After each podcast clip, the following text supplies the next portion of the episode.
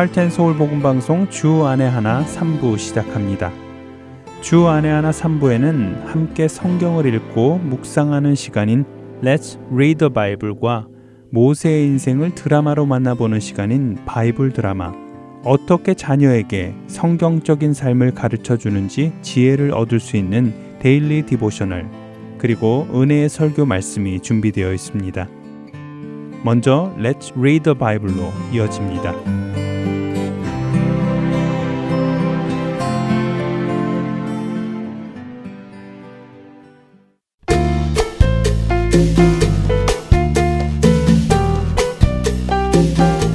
애청자 여러분 안녕하세요. Let's Read the Bible 진행의 함혜진입니다. 여러분께서는 복음을 알고 계시나요? 누군가 여러분께 복음이 무엇이냐고 묻는다면 여러분은 그들에게 복음을 설명해 주실 수 있나요? 오늘 우리가 함께 읽을 사도행전 13장에서 사도 바울은 안디옥이라는 곳에 가서 그곳에 사는 유대인들에게 복음을 전합니다. 사도 바울은 유대인들의 역사를 아브라함에서부터 시작하여 모세를 통한 출애굽, 그리고 광야에서 40년간의 시간, 약속의 땅인 가나안에 들어온 후의 이야기들을 이어나가지요. 그리고는 하나님의 마음에 합한 사람이었던 다윗의 이야기를 꺼내며 다윗의 후손으로 보내시겠다고 약속하셨던 메시아가 바로 예수 그리스도이심을 그들에게 설명합니다. 유대인들은 구약의 성경을 잘 알았습니다. 그들은 하나님의 약속을 알고 있었고 하나님께서 다윗의 후손으로 유대인들을 구원해 주실 메시아를 보내주실 것도 알고 있었지요. 그렇게 성경을 잘 알고 있는 그들에게 사도 바울은 예수 그리스도가 바로 그 구약에 예언되었던 메시아이심을 증거합니다. 그리고는 모든 사람이 죄인이기에 어느 누구도 모세 율법을 지킴으로는 의롭게 될 수 없음을 설명한 후 십자가에서 모든 죄값을 치르고 죽으시고 부활하신 예수님의 능력을 힘입어 그 사실을 믿는 자만이 의롭게 됨을 설명해 줍니다. 복음이란 이것입니다. 거룩하신 하나님께서는 하나님의 백성이 하나님의 말씀을 따라 거룩하게 살 것을 요구하셨습니다. 그러나 어느 누구도 하나님의 말씀을 다 따를 수는 없었습니다. 모든 사람은 죄인이기에 하나님의 말씀대로 따라 살 수 없었지요. 그런 그들을 대신해서 예수님께서는 이 땅에 오셔서 하나님의 모든 말씀을 순종하셨습니다. 완전한 의를 이루셨습니다. 그리고는 우리를 대신해서 죽기까지 하셨지요. 하나님께서는 그 예수님을 다시 살리셨습니다. 그리고 그 살아나신 예수님이 나의 죄를 대신하여 죽으시고 살아나셨음을 믿는 모든 자들도 의롭다고 해주시는 것, 그것이 복음인 것입니다. 여러분께서는 그 복음을 받아들이셨나요? 복음을 받아들이셨다면 이제 그 복음 안에서 예수 그리스도를 믿고 그분의 능력을 힘입어 죄로부터 자유하며 의로운 삶을 살아가셔야 합니다. 그렇게 되시는 여러분 되시기를 바라며 오늘 Let's Read the Bible 사도행전 13장 1절에서 43절까지의 말씀을 읽고 마치겠습니다. 안디옥 교회에 선지자들과 교사들이 있으니 곧 바나바와 니게르라 하는 시므온과 구레네 사람 루기오와 분봉왕 헤롯의 젖동생 마나행과 및 사울이라. 주를 섬겨 금식할 때에 성령이 이르시되 내가 불러 시키는 일을 위하여 바나바와 사울을 따로 세우라 하시니 이에 금식하며 기도하고 두 사람에게 안수하여 보내니라. 두 사람이 성령의 보내심을 받아 실루기아에 내려가 거기서 배 타고 그브로에 가서 살라미에 이르러 하나님의 말씀을 유대인의 여러 회당에서 전할세 요한을 수행원으로 두었더라. 온 섬 가운데로 지나서 바보에 이르러 바예수라 하는 유대인 거짓 선지자인 마술사를 만나니 그가 총독 서기오 바울과 함께 있으니 서기오 바울은 지혜 있는 사람이라. 바나바와 사울을 불러 하나님의 말씀을 듣고자 하더라. 이 마술사 엘루마는 이 이름을 번역하면 마술사라. 그들을 대적하여 총독으로 믿지 못하게 힘쓰니 바울이라고 하는 사울이 성령이 충만하여 그를 주목하고 이르되 모든 거짓과 악행이 가득한 자요 마귀의 자식이요 모든 의의 원수여 주의 바른 길을 굽게 하기를 그치지 아니하겠느냐. 보라, 이제 주의 손이 내 위에 있으니 내가 맹인이 되어 얼마 동안 해를 보지 못하리라 하니 즉시 안개와 어둠이 그를 덮어 인도할 사람을 두루 구하는지라. 이에 총독이 그렇게 된 것을 보고 믿으며 주의 가르치심을 놀랍게 여기니라. 바울과 및 동행하는 사람들이 바보에서 배 타고 밤빌리아에 있는 버가에 이르니 요한은 그들에게서 떠나 예루살렘으로 돌아가고 그들은 버가에서 더 나아가 비시디아 안디옥에 이르러 안식일에 회당에 들어가 앉으니라. 율법과 선지자의 글을 읽은 후에 회당장들이 사람을 보내어 물어 이르되 형제들아 만일 백성을 권할 말이 있거든 말하라 하니 바울이 일어나 손짓하며 말하되 이스라엘 사람들과 및 하나님을 경외하는 사람들아 들으라. 이 이스라엘 백성의 하나님이 우리 조상들을 택하시고 애굽 땅에서 나그네 된 그 백성을 높여 큰 권능으로 인도하여 내사 광야에서 약 40년간 그들의 소행을 참으시고 가나안 땅 7족속을 멸하사 그 땅을 기업으로 주시기까지 약 450년간이라. 그 후에 선지자 사무엘 때까지 사사를 두셨더니 그 후에 그들이 왕을 구하거늘 하나님이 베냐민 지파 사람 기스의 아들 사울을 40년간 주셨다가 폐하시고 다윗을 왕으로 세우시고 증언하여 이르시되 내가 이새의 아들 다윗을 만나니 내 마음에 맞는 사람이라 내 뜻을 다 이루리라 하시더니 하나님이 약속하신 대로 이 사람의 후손에서 이스라엘을 위하여 구주를 세우셨으니 곧 예수라. 그가 오시기에 앞서 요한이 먼저 회개의 세례를 이스라엘 모든 백성에게 전파하니라. 요한이 그 달려갈 길을 마칠 때에 말하되 너희가 나를 누구로 생각하느냐. 나는 그리스도가 아니라 내 뒤에 오시는 이가 있으니 나는 그 발의 신발끈을 풀기도 감당하지 못하리라 하였으니. 형제들아, 아브라함의 후손과 너희 중 하나님을 경외하는 사람들아, 이 구원의 말씀을 우리에게 보내셨거늘. 예루살렘에 사는 자들과 그들 관리들이 예수와 및 안식일마다 외우는 바 선지자들의 말을 알지 못함으로 예수를 정죄하여 선지자들의 말을 응하게 하였도다. 죽일 죄를 하나도 찾지 못하였으나 빌라도에게 죽여달라 하였으니 성경에 그를 가리켜 기록한 말씀을 다 응하게 한 것이라. 후에 나무에서 내려다가 무덤에 두었으나 하나님이 죽은 자 가운데서 그를 살리신지라. 갈릴리로부터 예루살렘에 함께 올라간 사람들에게 여러 날 보이셨으니 그들이 이제 백성 앞에서 그의 증인이라. 우리도 조상들에게 주신 약속을 너희에게 전파하노니 곧 하나님이 예수를 일으키사 우리 자녀들에게 이 약속을 이루게 하셨다 함이라. 시편 둘째 편에 기록한 바와 같이 너는 내 아들이라 오늘 너를 낳았다 하셨고 또 하나님께서 죽은 자 가운데서 그를 일으키사 다시 썩음을 당하지 않게 하실 것을 가르쳐 이르시되 내가 다윗의 거룩하고 미쁜 은사를 너희에게 주리라 하셨으며 또 다른 시편에 일렀으되 주의 거룩한 자로 썩음을 당하지 않게 하시리라 하셨느니라. 다윗은 당시에 하나님의 뜻을 따라 섬기다가 잠들어 그 조상들과 함께 묻혀 썩음을 당하였으되 하나님께서 살리신 이는 썩음을 당하지 아니하였나니 그러므로 형제들아 너희가 알 것은 이 사람을 힘입어 죄 사함을 너희에게 전하는 이것이며 또 모세의 율법으로 너희가 의롭다 하심을 얻지 못하던 모든 일에도 이 사람을 힘입어 믿는 자마다 의롭다 하심을 얻는 이것이라. 그런즉 너희는 선지자들을 통하여 말씀하신 것이 너희에게 미칠까 삼가라. 일러스되 보라, 멸시하는 사람들아, 너희는 놀라고 멸망하라.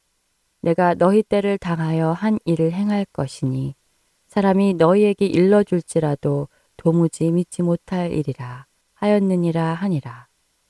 그들이 나갈새 사람들이 청하되 다음 안식일에도 이 말씀을 하라 하더라. 회당의 모임이 끝난 후에 유대인과 유대교에 입교한 경건한 사람들이 많이 바울과 바나바를 따르니 두 사도가 더불어 말하고 항상 하나님의 은혜 가운데 있으라 권하니라. Let's read the Bible. 오늘은 사도행전 13장 1절에서 43절까지의 말씀을 읽었습니다. 안녕히 계세요.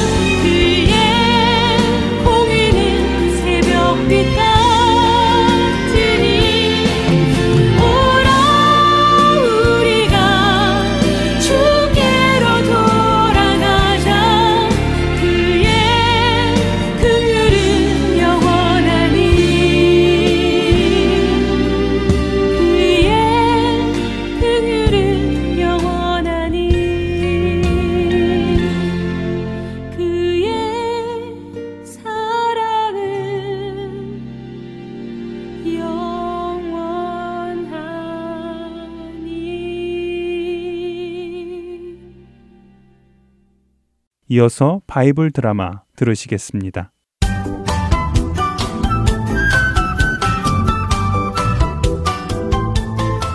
시청자 여러분 안녕하세요. 바이블 드라마 모세편 진행의 박은규입니다. 하나님의 놀라운 기적을 경험하며 애굽에서 구원받은 이스라엘 백성들, 그들은 하나님의 말씀에 순종하며 하나님께서 인도하시는 길을 갔습니다. 하지만 한 달 정도 지났을 때 그들은 아론과 모세에게 불만을 늘어놓으며 자신들의 삶을 불평했습니다. 배불리 먹지 못하고 고생만 한다고 말입니다. 그런 그들의 불평에 하나님께서는 하늘에서 매일같이 만나를 내려주십니다. 그러나 그 만나를 거두는 방법은 하나님의 말씀대로 해야 했습니다. 이스라엘 백성은 매일 밖에 나가 자신에게 필요한 만큼만의 만나를 거두어야 했습니다. 혹시라도 욕심을 내어 더 많이 거두어 놓고 먹지 않으면 다음날 만나에는 벌레가 생기고 냄새가 나게 되어 먹을 수 없게 된다고 하나님께서는 말씀하셨습니다. 그러나 6일째 되는 날에는 평소보다 2배의 만나를 거두어도 만나에 벌레가 생기거나 냄새가 나지 않을 것이라고 하셨죠. 그래서 7일째 날인 안식일에 그들은 만나를 거두어 나가지 않아도 되었고 전날 거두어 놓은 만나를 먹으며 살 수 있었습니다. 매일같이 만나를 주시니 백성들은 신이 났습니다. 이야, 매일 아침이면 이렇게 온 땅에 만나가 생겨나니 정말 희한하지? 아니 누가 아니래. 맛도 정말 좋지 않나. 마치 꿀을 바른 과자 같아. 맞아. 정말 달콤하고 맛있네. 백성들은 하나님께서 날마다 내려주시는 만나를 말씀을 따라 거두어 먹으며 살아갔습니다. 그러면서 하나님을 신뢰하는 법을 배워나갔지요. 하지만 모든 사람들이 다 하나님의 말씀을 따라 살지는 않았습니다. 백성 중에는 하나님의 말씀을 따르지 않는 사람들도 있었지요. 아유 귀찮아. 왜 매일같이 나가서 이걸 거두어야 되는 거야? 한 번에 일주일치를 거두어 놓으면 매일 나가서 이걸 거두느라 고생하지 않아도 되잖아. 오늘은 거둘 수 있는 만큼 잔뜩 거두어 오고는 내일부터는 집에서 놀아야겠다. 아이고 힘들다. 자, 이렇게 많이 거두었으니 이제 이번 주는 편안히 놀고 먹을 수 있겠군. 에이, 저 미련한 사람들. 머리를 써야지, 머리를. 나처럼 이렇게 한 번에 거두어 놓으면 매일 고생할 필요가 없는데 말이야. 하지만 그렇게 하나님의 말씀을 따르지 않고 모은 만나는 날이 밝자 하나님의 말씀대로 벌레가 생기고 냄새가 나서 먹을 수 없게 되었습니다. 에? 으? 아, 이게 뭐야? 이 벌레들이 다 어디서 온 거야? 아이고 이 썩은 냄새는 또 뭐야? 왜? 에이 다 가져다 버려야겠구나. 그렇게 벌레 먹은 만나를 가져다 버리는 백성을 모세가 보았습니다. 아니 이게 뭐 하는 것인가? 분명 하나님께서 한 날 먹을 것만을 거두라고 하지 않으셨는가? 그리고 남기지 말라고 하셨는데 어찌하여 자네는 하나님의 말씀을 듣지 않고 자기 마음대로 한 것인가? 아, 이거 참 죄송하게 됐습니다. 한 번에 많이 가져다 놓으면 매일같이 귀찮게 나오지 않아도 될 것 같아서 그랬는데 참 이렇게 될지는 몰랐습니다. 아유, 죄송합니다. 이거 보시게. 왜 하나님께서 우리에게 매일매일 필요한 만큼만 거두어가라고 하신지 모르겠나? 첫째는 우리의 필요를 날마다 채워주시는 하나님을 신뢰하는 법을 배우게 하시기 위함이고, 둘째는 그 하나님을 신뢰함으로 욕심을 내지 않고 사는 법을 배우게 하시기 위함이며, 셋째는 하나님의 말씀을 순종하는 법을 배우게 하시기 위함이네. 어찌 자네는 하나님의 그 뜻을 모르고 자기 욕심대로 행하는가? 어서 하나님 앞에 회개하고 이제부터 하나님의 말씀을 따라 살아가도록 하게. 예, 모세나리. 제가 잘못했습니다. 하나님께 용서해 주시라고 저를 위해 말씀해 주십시오. 이렇게 이스라엘 백성들은 하나님의 말씀을 따라 살아가는 훈련을 광야에서 받기 시작했습니다. 그리고 그 훈련은 쉽지 않았죠. 이스라엘 민족이 하나님의 인도하심을 따라 르비딤에 도착했는데 이번에는 마실 물이 없었습니다. 그러자 백성들은 또다시 모세에게 불평하기 시작했습니다. 아이 목말라. 이것 보시오 모세. 이 광야에 물이 없으니 우리가 다 죽게 생겼소. 어서 우리에게 물을 주어 마시게 해주시오. 그렇소. 우리를 목말라 죽게 하려고 애굽에서 데리고 나온 것이요. 어서 빨리 물을 주시오. 백성들의 불평에 모세는 하나님께 구합니다. 하나님, 어찌하야 하겠습니까? 이 백성들이 하나님을 신뢰하는 법을 배우지 못하고 이렇게 불평만 하고 있습니다. 이제는 목이 마르다며 저에게 돌을 던지려고까지 합니다. 모세야, 너는 홍해를 가른 너의 지팡이를 가지고 이 백성들 앞으로 가서 호렙산에 있는 반석 앞에 서도록 해라. 그리고는 그 반석을 쳐라. 그리하면 그 반석에서 내가 물이 나오게 하여 백성들을 마시게 할 것이다. 하나님의 말씀대로 모세는 백성들보다 먼저 나아가 호렙산의 반석 위에 섭니다. 그리고는 지팡이를 들어 하나님께서 명하신 반석을 내려치지요. 그러자 반석이 갈라지며 폭포수 같은 물이 솟아올라 흘러내리기 시작했습니다.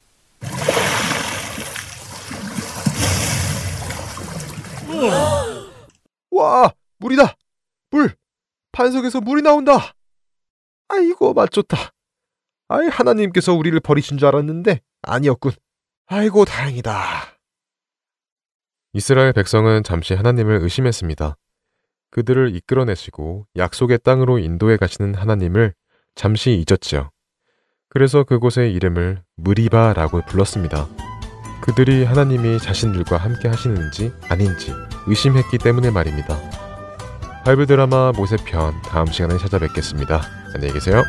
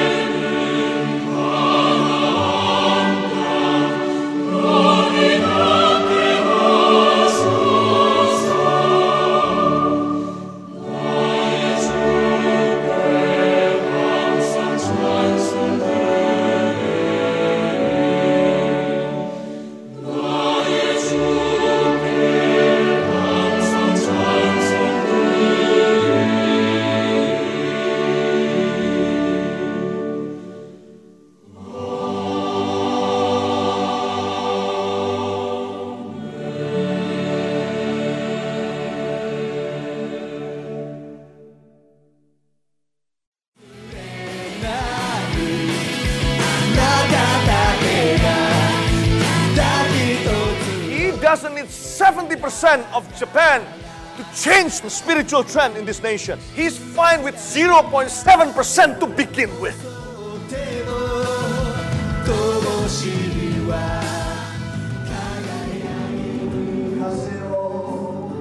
하나님을 향해 부르짖는 일본인들의 간절한 마음이 들리십니까? 크리스천 인구가 1%도 되지 않는 척박한 영적 사막 일본. 그 사막의 땅에도 복음의 씨앗이 뿌려져야 할 것입니다. 하트앤소울 복음선교회에서는 이 일을 위하여 일본어 방송 CD를 제작하였습니다. 주위에 있는 일본인들에게 이 CD를 전하고 싶은 분들은 전화번호 602-866-8999로 연락 주시기 바랍니다.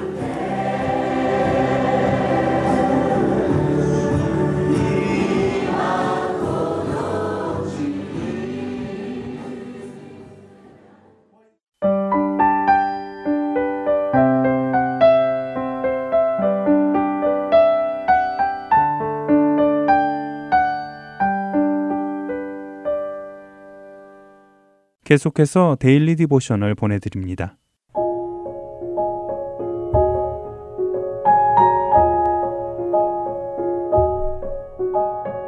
애청자 여러분 안녕하세요. 데일리 디보셔널 진행의 최소영입니다.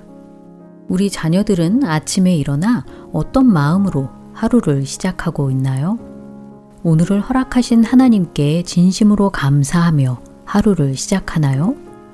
혹시 아침부터 마음에 안 드는 것들을 불평하며 짜증을 내지는 않는지요? 오늘은 이것에 대해 나누어 보고 말씀을 묵상하는 시간 되시길 바랍니다. 오늘 데일리 디보셔널의 제목은 A Bad Start입니다. 엄마는 지금 자고 있는 마이카를 깨우는 중이십니다. 학교에 가려면 지금 일어나서 준비를 해야 하기 때문이지요. 하지만 마이카는 이불을 머리 위까지 당기면서 일어날 생각도 하지 않고 있습니다. 마이카는 큰 제트기를 조정하는 비행사가 되어 넓은 하늘을 날아가는 꿈을 꾸고 있었지요. 엄마가 큰 소리로 일어나라고 하시자 마이카는 잠이 깬 듯 알겠다고 대답하면서도 얼굴을 다시 베개에 묻으며 여전히 누워 있었습니다. 다시 한번 일어나라고 하시는 엄마의 엄한 목소리를 듣고 마이카는 그제야 천천히 침대에서 몸을 일으켰지요. 마이카는 하기 싫다는 듯 한숨을 쉬며 샤워를 했습니다. 잠시 후 아침을 먹기 위해 식탁에 앉은 마이카는 밖에 비가 내리는 것을 보며 맑은 날씨였으면 좋겠는데 비가 와서 싫다고 불평을 하였지요. 식탁 위에 놓인 오트밀을 보자 마이카는 오트밀을 먹기 싫다며 또다시 불평을 합니다. 그때 마이카의 누나인 아디가 아침 식사를 하러 식탁에 앉았지요. 아디는 오늘 박물관에 필드 트립을 가게 되어 너무 기대가 된다고 말합니다. 그러자 마이카는 자신의 학년은 왜 필드 트립을 가지 않는지 모르겠다며 학교에 가기 싫다고 불평을 하였지요. 아침 식사 준비가 끝나자 엄마는 오늘은 누가 식사 기도를 할 것이냐고 물으십니다. 아디가 오늘은 마이카가 기도할 차례라고 하자 곧바로 마이카가 식사 기도를 하였지요. 하나님, 오늘 하루를 허락해 주셔서 감사합니다. 또 아침 식사를 주시고 학교에 갈 수 있게 해주셔서 감사합니다. 예수님의 이름으로 기도합니다. 아멘. 마이카가 기도를 마치자 엄마는 마이카에게 무언가 잘못된 것 같다고 말씀하십니다. 마이카가 오늘 하루와 먹을 것과 학교를 허락하신 하나님께 감사하다고 기도하면서 실제로는 계속 불평을 했다는 것이지요. 엄마의 말씀에 마이카는 뭐라고 변명을 할 수 없었습니다. 아침부터 오늘의 날씨를 불평하고 아침 식사인 오트밀이 먹기 싫다고 하고 또 학교에 가기 싫다고 불평했기 때문이지요. 마이카는 엄마에게 자신의 잘못을 인정하며 감사하는 마음으로 하루를 시작해야 하는데 그렇지 못했다고 반성합니다. 그러자 엄마는 우리가 불평을 멈추는 가장 좋은 방법은 하나님께서 예수님을 통해 우리에게 허락하신 것들을 기억하는 것이라고 말씀하셨지요. 바로 구원과 영생과 또 이 땅에서 누리는 모든 것들을 기억하며 감사하라는 것입니다. 엄마의 말씀에 마이카는 먼저 아침 식사로 허락하신 오트밀을 감사한 마음으로 먹겠다고 대답하며 오늘 이야기는 마칩니다. 자녀들에게 하루를 어떤 마음으로 시작하는지 물어보시기 바랍니다. 새 하루를 허락하신 하나님께 감사하며 시작할 수도 있고 불평을 하는 경우도 있을 것입니다. 자녀들이 불평하는 습관을 가지지 않도록 도와주시기 바랍니다. 불평을 하려는 마음이 들 때는 하나님께서 우리에게 주신 구원과 영생을 기억하고 또 지금 우리에게 허락하신 모든 것들을 감사하도록 자녀들을 권면해 주세요. 이것은 하루를 시작할 때뿐 아니라 하루를 마무리하고 마칠 때도 마찬가지이지요. 하나님을 믿는 크리스찬들은 불평하는 자가 아니라 감사하고 기뻐하는 자입니다. 오늘 자녀들과 함께 묵상할 말씀은 시편 118편 24절 이날은 여호와께서 정하신 것이라 이날에 우리가 즐거워하고 기뻐하리로다 입니다. 하나님께서 우리의 아버지이심을 믿기에 우리에게 허락하신 모든 것들을 감사함으로 받으며 주 안에서 기뻐하고 즐거워하는 우리 자녀들 되길 소망하며 데일리 디보셔널 마칩니다. 안녕히 계세요.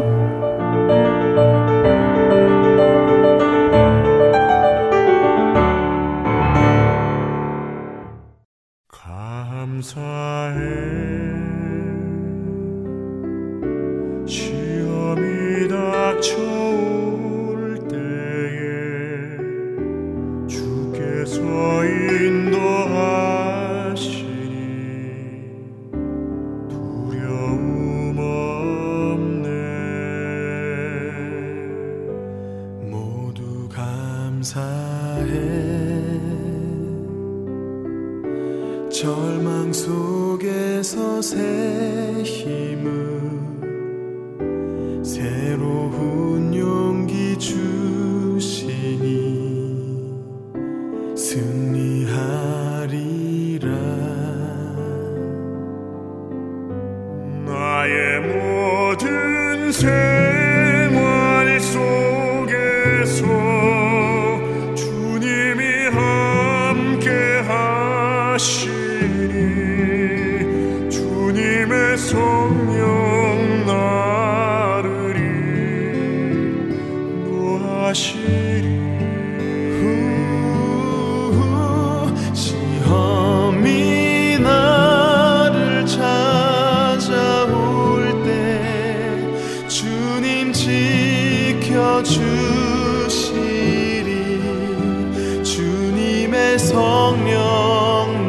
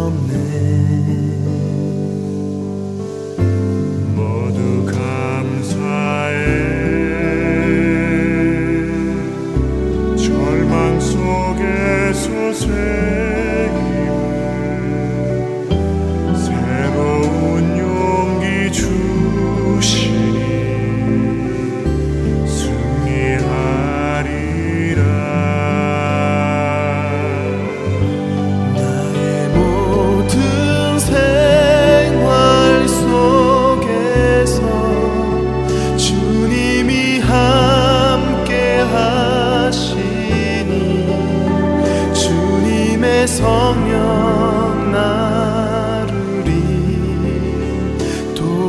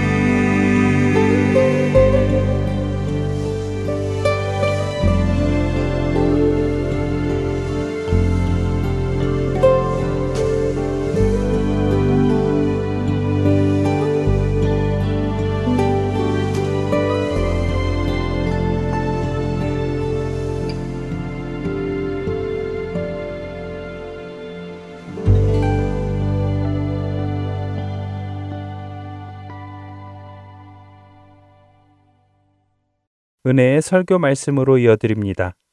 오늘은 서울 베이직교회 조정민 목사님께서 창세기 30장 25절에서 43절을 본문으로 언제나 내 집을 세우나 라는 제목의 말씀을 전해주십니다. 은혜의 시간 되시길 바랍니다.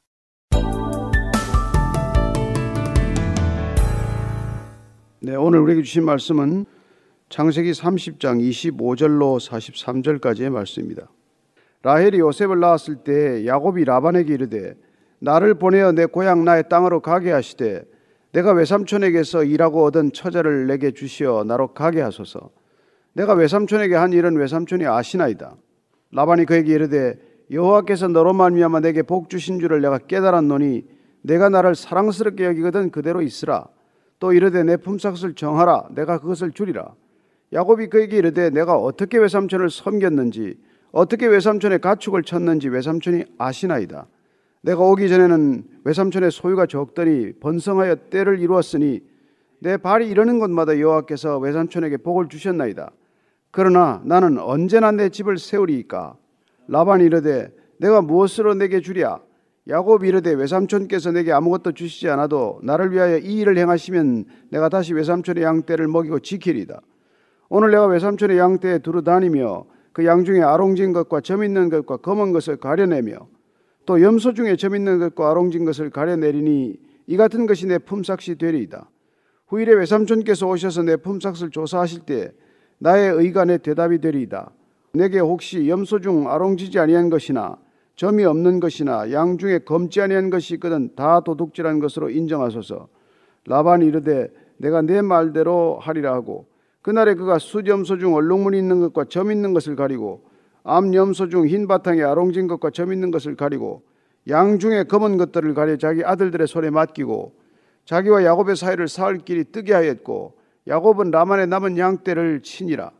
야곱이 버드나무와 살구나무와 신풍나무의 푸른 가지를 가져다가 그것들의 껍질을 벗기 흰 무늬를 내고 그 껍질 벗긴 가지를 양떼가 와서 먹는 개천에 물 구유에 세워 양떼를 향하게 하며 그 떼가 물을 먹으러 올 때 새끼를 베니 가지 앞에서 새끼를 뱀으로 얼룩얼룩한 것과 점이 있고 아롱진 것을 낳은지라.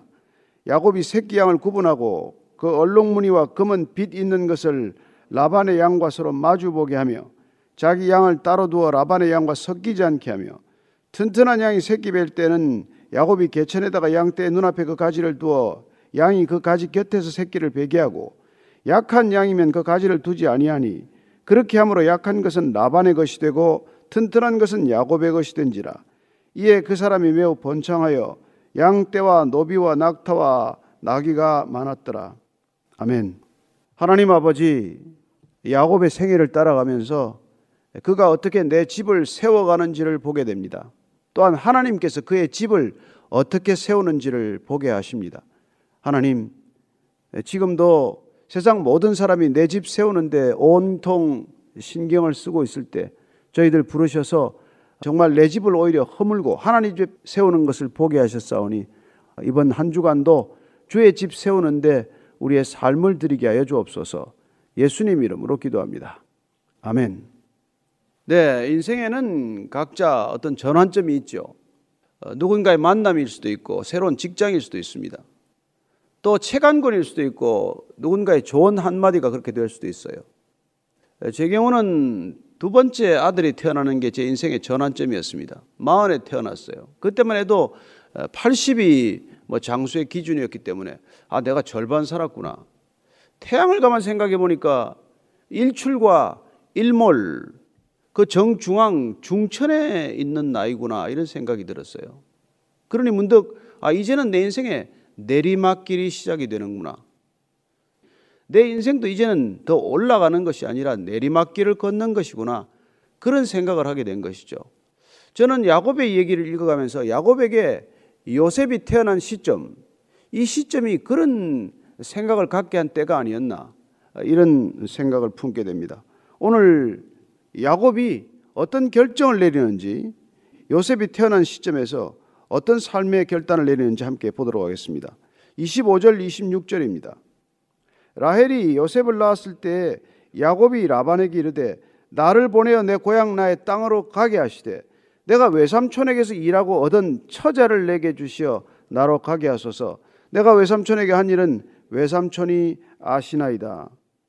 네, 요셉이 태어났습니다. 얼마나 기다렸던 아들입니까? 이미 열 아들이 있지만은 그에게는 색다른 감회를 주었겠죠. 라헬의 기쁨은 말할 수 없습니다. 그러나 그 기쁜 가운데서도 아들을 낳는 순간 뭐라고 말했습니까? 요셉, 하나 더 주세요. 야곱은 이 하나로도 좋겠을 것입니다. 그의 기쁜 표정을 보고 온 가족이 정말 놀랄 만큼 기뻤겠죠. 물론 라헬이나 두 여종들도 기뻐하고 축복의 말을 했겠지만 속마음은 어땠을까요? 어쩌면 그 집에 오히려 무거운 기운이 내리진 않았을까, 그렇게 생각하게 됩니다. 결국은 그런 분위기가 나중에 열 형들이 동생 요셉을 노예로 팔아버리는 그런 일들의 시발점이 시작이 된 것 아닙니까? 오늘 이 말씀 가운데 오늘 뼈있는 한마디를 우리가 보게 되는데, 그것은 외삼촌에게 이제 내가 가야 된다는 거예요. 내 고향 땅으로 가겠다. 왜 요셉이 태어났는데 이제 가겠다라고 생각을 했을까요? 자기 인생을 돌아보면서 이제 새로운 어떤 전기, 전환점을 맞아야 할 때라는 생각을 하게 된 것이죠. 뭐 고향에 누가 있습니까? 뭐 원수처럼 변한 형밖에 더 있어요. 이삭과 리브가 부모의 소식은 잘 들리지도 못했고 어떻게 계신지 가물가물한데 왜 그리로 가야 한다는 생각을 했을까요? 그게 우리가 하나님의 믿음의 자녀들에게 생기는 생각입니다. 하나님이 유업으로 주신 땅, 그 가나안 땅으로 돌아가야 되겠다는 것이죠. 그렇습니다. 우리에게는 고향과도 같은 그런 땅, 소명의 땅이 누구에게나 있을 수 있습니다. 그 땅으로 나는 가야 되겠다. 우리는 뭐 흔히 정상이 목표처럼 생각을 하죠. 산 정상을 향해서 힘들게 걸어갑니다. 뒤도 돌아보지 않고 올라가요. 죽을 힘을 다해 올라갑니다. 그러나 정상에 올라가면 어떻습니까? 거기 머무를 수 있는 곳은 아니라는 것을 알게 됩니다. 산 아래 전경을 한번 휘둘러보고 그리고는 다시 내려가야 한다는 것이죠. 그 산 아래, 산 기슭에 내 가족이 있고 내 집이 있고 내 과거가 있고 내 삶이 거기 있기 때문이죠. 그렇습니다. 그리 돌아가는 것, 고향으로 돌아가는 것, 그게 인생의 과정 아닙니까? 유명한 산악인이 한 말을 저는 기억합니다. 모든 산악인들이 기억해야 할 말이지만 우리가 기억해야 할 말이기도 해요. 산에 오르는 목적은 한 가지다. 정상을 밟는 것이 아니라 무사히 집에 돌아오는 것이다. 그렇죠. 산에 정상을 밟고 집에 하산길에 사고가 나서 집에 못 들어오면 뭐합니까? 저는 우리 인생이 어떤 목적, 고지에 올라가는 것이 목적이 아니라 귀향이 목적이라는 것, 야곱도 그런 생각이 들었겠죠. 비록 형의 에서가 기다리고 어쩌면 뭐 그것이 더 어렵고 힘든 시간이 기다리고 있을지도 모르지만, 그러나 야곱이 요셉이 태어날 때 어떤 전환점을 맞게 되고 그리고 그는 그리로 돌아가야 되겠다, 이런 생각을 한 것이죠. 그래서 삼촌한테 저 이제 가겠습니다. 근데 보십시오 삼촌, 제가 뭐가 있습니까? 내가 외삼촌에게 일하고 얻은 거라고는 처자밖에 없다는 거예요. 내가 일하고 얻은 처자, 이게 단순한 표현이 아니에요. 야곱의 복잡한 심정이 깔려 있습니다. 내가 일하고 얻은 처자, 일하고 내가 삭슬 받았습니까? 가축대를 받았습니까? 무슨 재산을 만들었습니까? 내가 삼촌을 위해서 14년 일했지만 얻은 거라고는 처자밖에 없다는 것이죠. 그러나 여기서 내 처자라고 말하는 것도 중요한 뜻이 있습니다. 왜냐하면 종처럼 일했다면 비록 자기가 종처럼 일했지만 종이 아니라는 뜻이에요. 왜냐하면 종은 내 처자가 있을 수 없습니다. 종은 자기가 얻은 처자라도 주인의 소유가 되기 때문에 내 가족이라고 말할 수 없는 거죠. 그렇습니다. 지금 야곱이 내 처자, 내가 뼈 빠지게 일하고 얻은 처자밖에 없다는 거예요. 그럼 사람의 말에는 겉으로 드러나는 말과 속에 숨겨져 있는 말이 있지 않습니까? 이 단순한 표현이지만은 이 말 한마디에 정말 뼈가 아픈 그런 말이에요. 내가 외삼촌이가 어떻게 일했는지 외삼촌이 다 알지 않습니까? 결국 우리가 겉으로 드러나는 말과 속에 담겨 있는 말을 잘 분간하는 것이야말로 지혜로운 것이죠. 27절 28절입니다. 라반이 그에게 이르되 여호와께서 너로 말미암아 내게 복 주신 줄을 내가 깨달았노니 내가 나를 사랑스럽게 여기거든 그대로 있으라. 또 이르되 내 품삯을 정하라. 내가 그것을 주리라. 라반이 굉장히 이게 촉이 빠른 사람 아닙니까? 판단이 빠르고 임기응변이 빠르고 빠른 것이죠. 상황에 대처 능력이. 아, 이 지금 야곱이 무슨 말을 하는구나 이걸 안 것이죠. 그래서 이렇게 말합니다. 그래, 하나님께서 너로 말미암아 내게 복을 주신 줄 내가 안다. 그러나 나를 삼촌을 사랑하거든 그대로 있으라. 머릿속이 복잡하죠. 금방 회전이 끝났습니다. 계산 끝났어요. 이 친구 가게 내버려두면 안 된다. 붙들어야 된다. 그게 훨씬 낫다. 그래서 제대로 믿지도 않는 하나님을 덜 먹이고 사랑을 덜 먹이는 거예요. 이르되 품삯을 정하라. 내가 그것을 주리라. 이게 지금 보면은 조금 모호해요. 품삯을 지금 이때까지는 한 번도 안 정했다는 얘기인지 처음 정하자는 얘기인지. 그러나 우리가 쭉 이 창세기 30장 전후를 읽어보면 이게 한두 번이 아니었다는 걸 알게 됩니다. 그래서 우리가 다음에 보겠지만 31장 7절을 보면 이렇게 되어 있어요. 이게 지금 아내들한테 떠나자고 하면서 아내들을 설득할 때 하는 얘기입니다. 그대들의 아버지가 나를 속여 품삯을 10번이나 변경하였느니라. 10번이나 품삯을 변경하였다.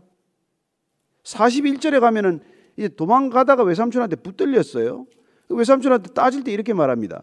내가 외삼촌의 집에 있는 이 20년 동안 외삼촌의 두 딸을 위하여 14년, 외삼촌의 양떼를 위하여 6년을 외삼촌에게 봉사했거니와 외삼촌께서 내 품삯을 10번이나 바꾸셨다. 10번이나 바꿨단 말이 뭐예요? 뭐 수없이 바꿨다는 거죠. 생각해보다가 불리하면 또 바꾸고 또 밥 먹고 밥 먹듯이 바꿨다.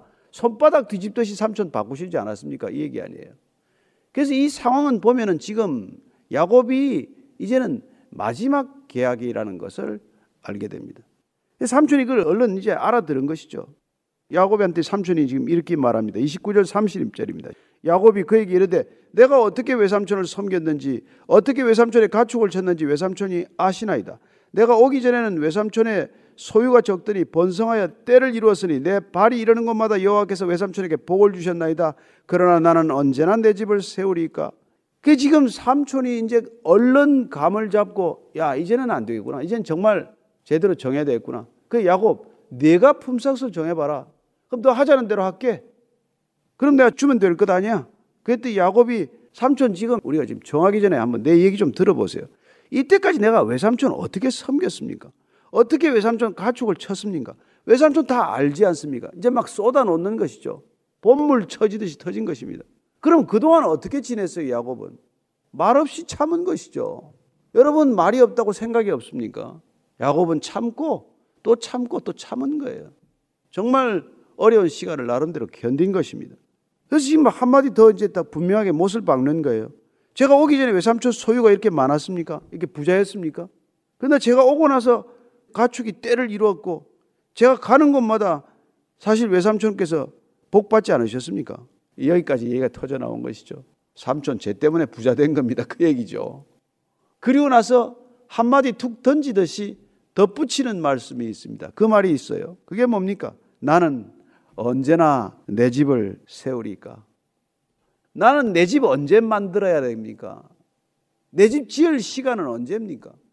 여러분 이게 야곱이 가슴속에 흉중에 늘 품고 있었던 생각이라는 것을 알게 됩니다. 나는 내 집을 어떻게 세우나? 나는 내 소유를 언제 갖나?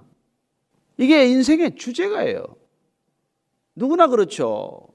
나는 내 집을 언제나 세우겠습니까? 여러분, 뭐 목회는 다른 줄 아십니까? 다 우리가 내 교회 하고 싶고, 내 집 짓고 싶고, 내 회사 만들고 싶고, 내 나라 세우고 싶고, 내 왕국을 건설하고 싶은 것. 여러분, 이게 에덴 동산에서부터의 주제가란 말이에요.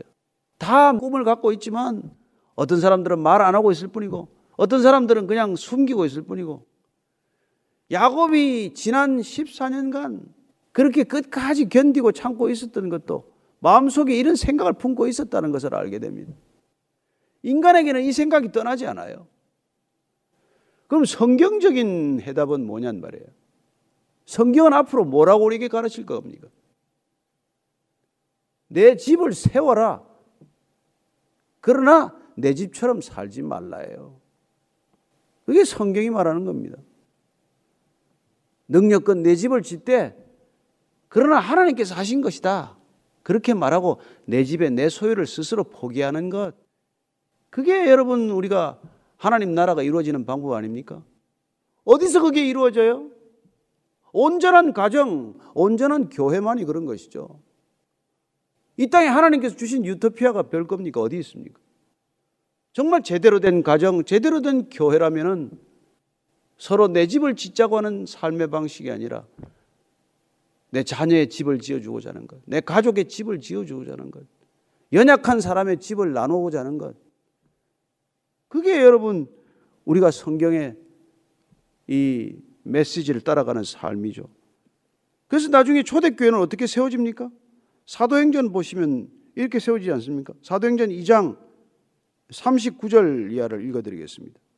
44절 이하입니다. 44절에서 47절까지 믿는 사람이 다 함께 있어 모든 물건을 서로 통용하고 또 재산과 소유를 팔아 각 사람의 필요를 따라 나눠주며 날마다 마음을 같이하여 성전에 모이기를 힘쓰고 집에서 떡을 떼며 기쁨과 순전한 마음으로 음식을 먹고 하나님을 찬미하며 또 온 백성에게 칭송을 받으니 주께서 구원받는 사람을 날마다 더하게 하시니라.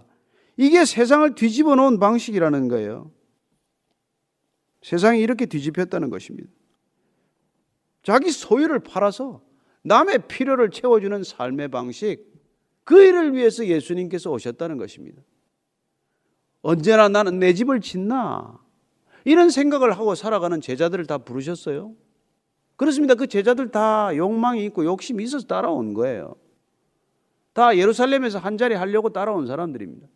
그러나 그 사람들 데리고 정말 주님께서는 기적의 현장으로 다니고 그리고 겟세마네 동산까지 끌고 가고 십자가 현장까지 끌고 가고 마가의 다락방 성령 세례자리 끌고 가서 내 집을 언제 짓겠나 하는 그 생각을 갈아엎어서 나는 어떻게 내 집을 허무나, 나는 어떻게 하나님의 집을 짓나, 이 생각을 하게 만드는 것, 그게 여러분 크리스찬 되는 삶이에요. 오늘날 우리는 너나 할 것 없이 다 이런 내 집을 짓는 것에 그냥 관심이 몰려있죠. 그러나 그 차라리 내 집을 언제 지을 것인가 그렇게 꿈꾸는 사람들 정직한 사람이에요. 또 다른 무리는 어떻게 하면 남의 집을 빼앗나, 빼앗아 내 집으로 만드나, 또 그런 생각들을 하는 사람이 적지 않아요.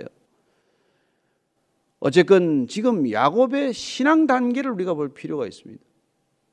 야곱은 아직까지 내 집을 어떻게 지어야 할 것인가 라고 하는데 마음에 초점과 중심이 있다는 것을 알게 된다는 것이죠. 그래서 지금 야곱이 라반한테 제안을 합니다. 31절에 33절까지예요. 라반이 이르되 내가 무엇으로 내게 주랴?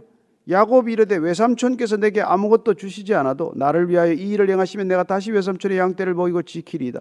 오늘 내가 외삼촌의 양떼 두루다니며 그 양 중에 아롱진 것과 점 있는 것과 검은 것을 가려내며 또 염소 중에 점 있는 것과 아롱진 것을 가려내리니 이 같은 것이 내 품삯이 되리이다. 후일에 외삼촌께서 오셔서 내 품삯을 조사하실 때 나의 의가 내 대답이 되리이다. 내게 혹시 염소 중 아롱지지 아니한 것이나 점이 없는 것이나 양 중에 검지 아니한 것이 있거든 다 도둑질한 것으로 인정하소서. 하, 조건을 제시하라고 그랬더니 이 야곱이 지금 말도 안 되는 조건을 내세운 거예요. 여러분, 양은 흰 게 우성이고 염소는 검은 게 우성입니다.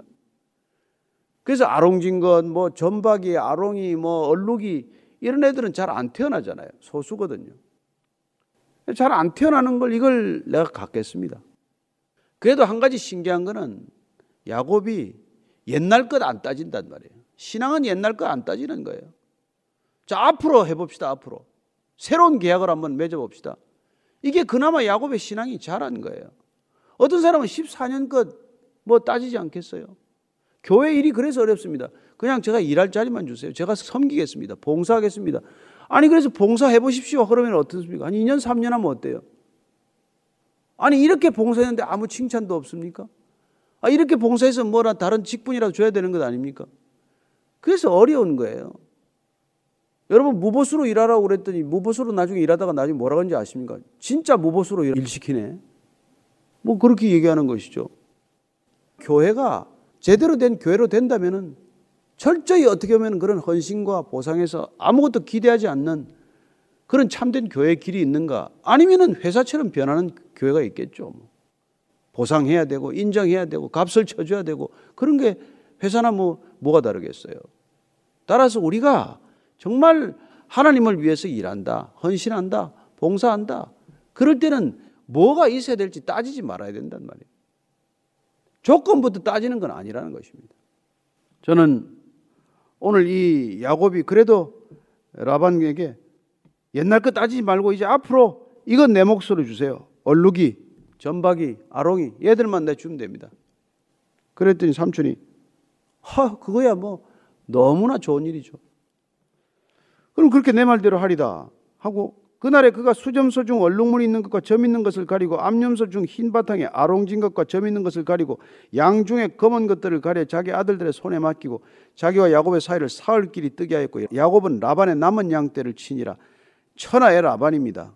말을 듣자 말자 점 있는 거 뭐 아롱이 얼룩이 전부 다 아들한테 맡기고 그것도 야곱한테는 흰 것하고 검은 염소만 맡기고 하나도 얼룩진 건 안 맡기고는 두 때에 사흘 동안 거리를 둬서 절대로 교배하지 않도록 이렇게 철저히 하는 것이죠. 무슨 말입니까? 한 마리도 안 주겠다는 것이죠. 아니 뭐 조카한테 이제는 좀 줄 것처럼 얘기하더니 야곱이 딱 조건을 내세우자마자 그래? 네 원하는 게 그거냐? 그러면 그렇게 하지 뭐 해서 그냥 완전히 때를 갈라놓는 거예요. 철저하죠? 자 37절 어떻게 계속이 됩니까? 야곱이 버드나무와 살구나무와 신풍나무의 푸른 가지를 가져다가 그것들의 껍질을 벗겨 흰 무늬를 내고 그 껍질 벗긴 가지를 양떼가 와서 먹는 개천에 물 구이에 세워 양떼를 향하게 하며 그때가 물을 먹으러 올 때 새끼를 베니 가지 앞에서 새끼를 뱀으로 얼룩얼룩한 것과 점이 있고 아롱진 것을 낳은지라. 저는 옛날에 이거 처음 성경을 때 이거 읽고 웃었어요. 성경 재밌는 얘기 가끔 섞는구나. 그렇습니다. 그러나 우리가 점점 성경을 읽어가면 어떻습니까? 어떤 생각이 듭니까? 아하, 하나님께서는 인간의 어리석은 결정, 인간의 어리석은 그런 요구에도 불구하고 하나님께서는 그런 것들을 이루어지게 하심으로써 결국은 하나님이 하신 약속을 믿게 하는 분이라는 것을 알게 됩니다. 하나님께서 지금 야곱을 데리고 베델의 언약을 어떻게 이루어 가시는지를 보게 하기 위해서 이런 걸 응답하는 것은 아무 문제가 아니라는 것입니다. 여러분 하나님께는 이런 게 하나도 이상하거나 하나도 문제될 게 없습니다. 우리는 이거 이거 진짜 약간 좀 이상하다 이거 참. 근데 이게 사실 제가 좀 찾아보니까 이게 옛날에 이 목자들 간에는 흔히 돌아다니던 얘기 중에 하나예요. 이렇게 하면 그게 태어난다는 얘기를 들었기 때문에 야곱이 이런 방법을 쓴 거예요. 버드나무, 살구나무, 신풍나무에다가 껍질을 벗겨서 가지를 얼룩얼룩하게 만들어서 이 교배할 때 그 앞에다 두면 그런 게 태어난다는 속설을 믿은 것이죠. 하나님께서는 그렇게 지금 애를 태우는 야곱이 무슨 그런 과학적 근거를 가지고 나름대로 치밀하게 노력해서 그게 그 열매를 본 것이냐, 그 결과를 가져온 것이냐, 아니면 하나님께서 야곱을 믿음의 길로 인도하기 위해서 그에게 이런 것들을 허락하시느냐, 이게 잘 분별이 되어야 한다는 것입니다. 야곱이 삼촌한테는 뭐라고 그랬어요? 저 때문에 복 받은 거 아닙니까? 하나님께서 나를 통해서 삼촌 복 주신 거 아닙니까? 이렇게 얘기를 했던 야곱이지만 정작 자기의 소유, 자기 것을 탐내기 시작하자 정신이 없어요. 그리고는 이상한 일을 시작하는 것이죠. 어떻게 합니까? 40절부터 43절까지입니다.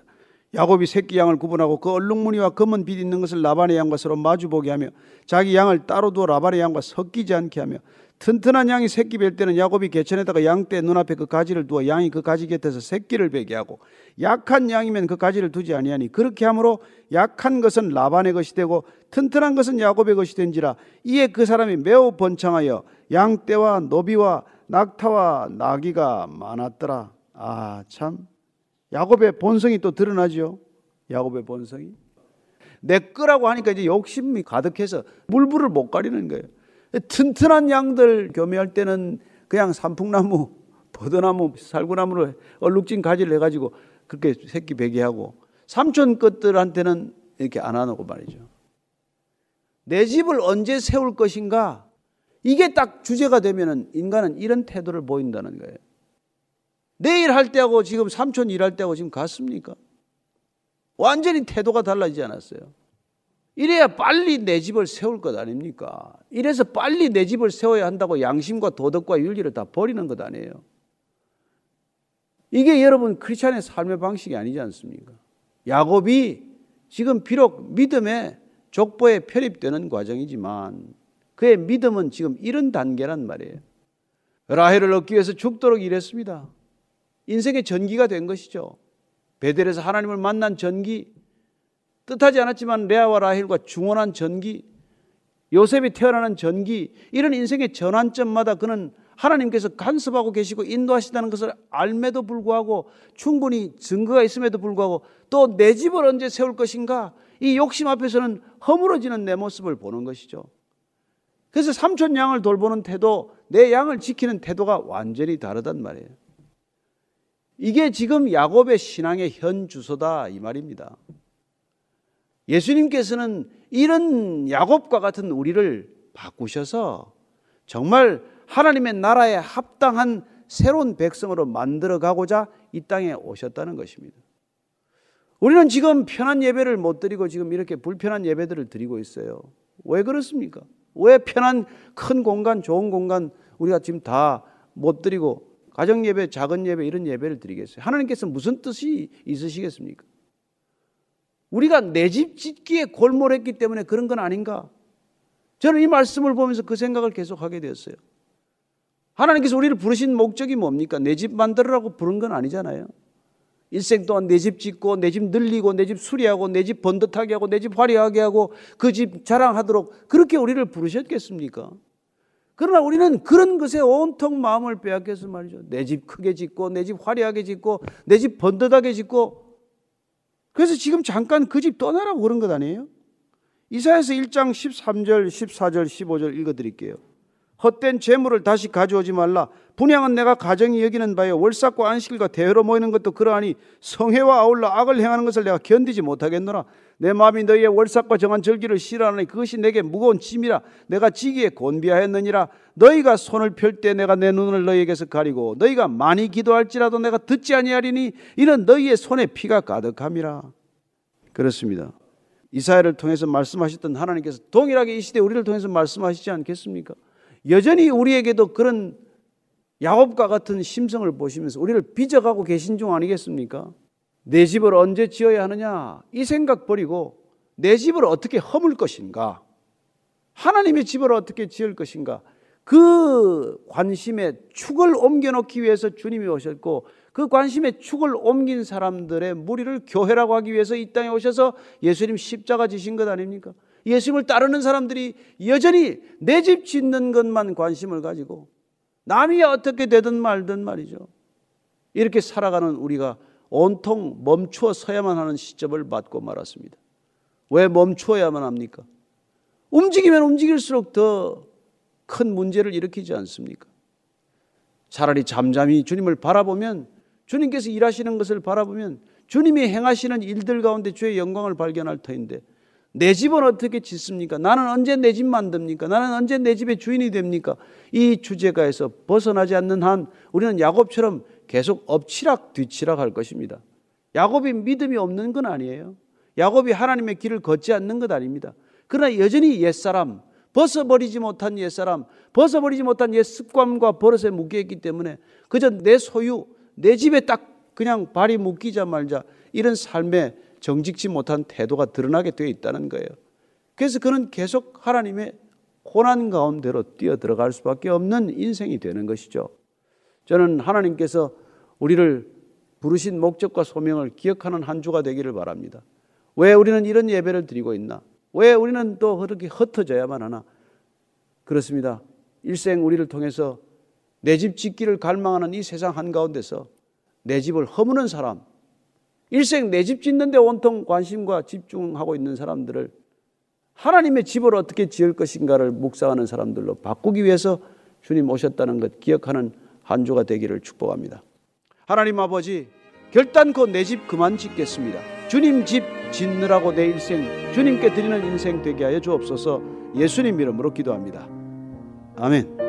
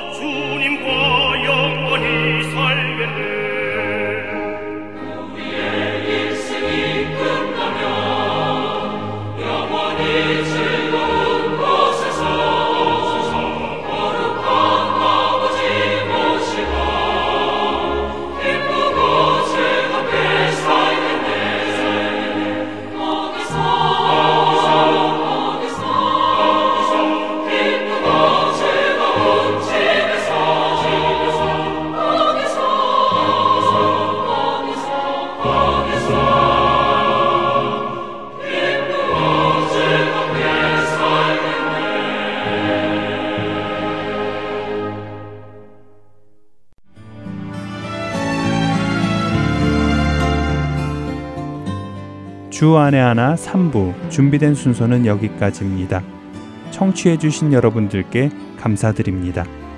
다음 주에 다시 뵙겠습니다. 안녕히 계세요.